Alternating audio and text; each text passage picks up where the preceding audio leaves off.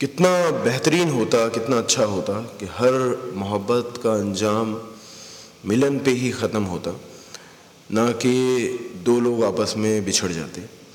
मगर अफसोस ऐसा होता नहीं है और होने और नहीं होने के बीच कई सारे फैक्टर्स होते हैं और उसमें से एक फैक्टर ये भी हो जाता है कि दो पार्टनर्स में से एक पार्टनर जो वो औरों की मोहब्बत में जिस तरह का डेडिकेशन और डिवोशन देखता है, वो खुद उसका इनपुट नहीं दे पाता।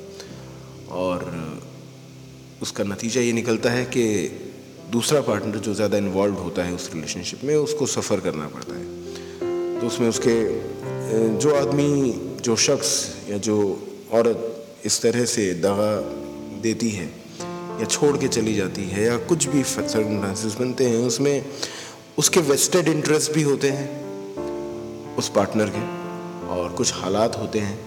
लेकिन अंजाम यही होता है कि उनकी मोहब्बत मुकम्मल नहीं हो पाती। तो हर चीज़ ज़िंदगी में अंजाम पे डिपेंड करती है, ना कि उसके प्रोसेस पे। प्रोसेस कितना भी अच्छा हो, आप खाना कितने भी अच्छे प्रोसेस के साथ बनाएँ, अगर खाना अच्छा नहीं बना तो वो प्रोसेस हाँ ख़राब हो जाता है।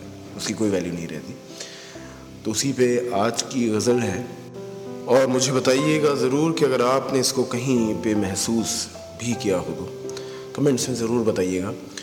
तो लीजिए गज़ल का आगाज़ कर रहा हूँ मैं। नौशाद मुंतज़र। मैं तुझको जफ़ा का इल्ज़ाम क्यों दूँ? मैं तुझको जफ़ा का इल्ज़ाम क्यों दूँ? मैं तुझको मोहब्बत का एहसान क्यों दूँ? बड़े अरमानों से तोड़ा है तूने दिल मेरा। मैं खुद को वफा का अरमान क्यों दूँ? अभी मंजिल कहाँ? आजमाइश कई बाकी हैं। अभी मंजिल कहाँ? आजमाइश कई बाकी हैं। मैं खुद को मंजिल का गुमान क्यों दूँ?